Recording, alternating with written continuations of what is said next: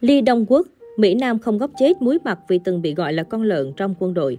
Lee Đông Quốc cho biết bản thân từng bị mỉa mai về ngoại hình thừa cân trong thời gian nhập ngũ. Trong chương trình Howling Camp của đài SBS, Lee Đông Quốc đã chia sẻ một câu chuyện gây sốc.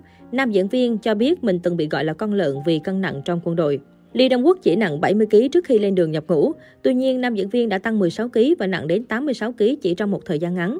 Quân phục của Lee Đông Quốc chỉ có thể mặc một lần sau khi tăng cân.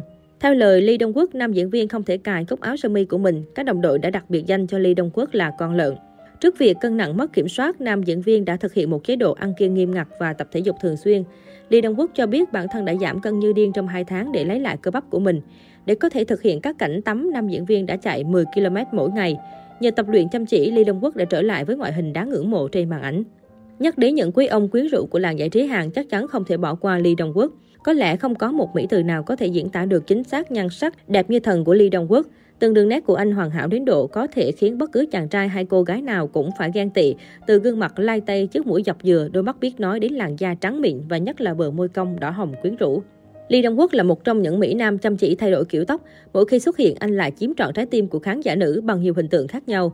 Hầu hết mọi kiểu tóc xu hướng đều được nam diễn viên 40 tuổi thử nghiệm và kết quả khó tin là nhan sắc của anh phù hợp với tất cả các thể loại đầu tóc khác nhau.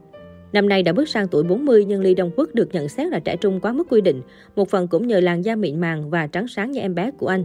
Thế nhưng đừng để gương mặt bún ra sữa của Lee Đông Quốc đánh lừa, bởi bên trong anh là một thân hình vạm vỡ, sáu múi săn chắc, niềm mơ ước của phái mạnh.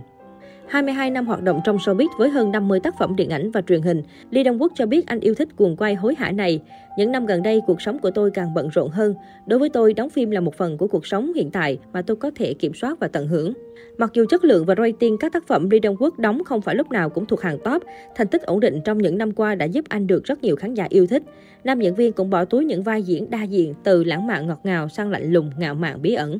Lee Dong Quốc cho biết không như nhiều diễn viên khác, anh thường ứng biến một số câu thoại và diễn sáng tạo trong quá trình quay phim.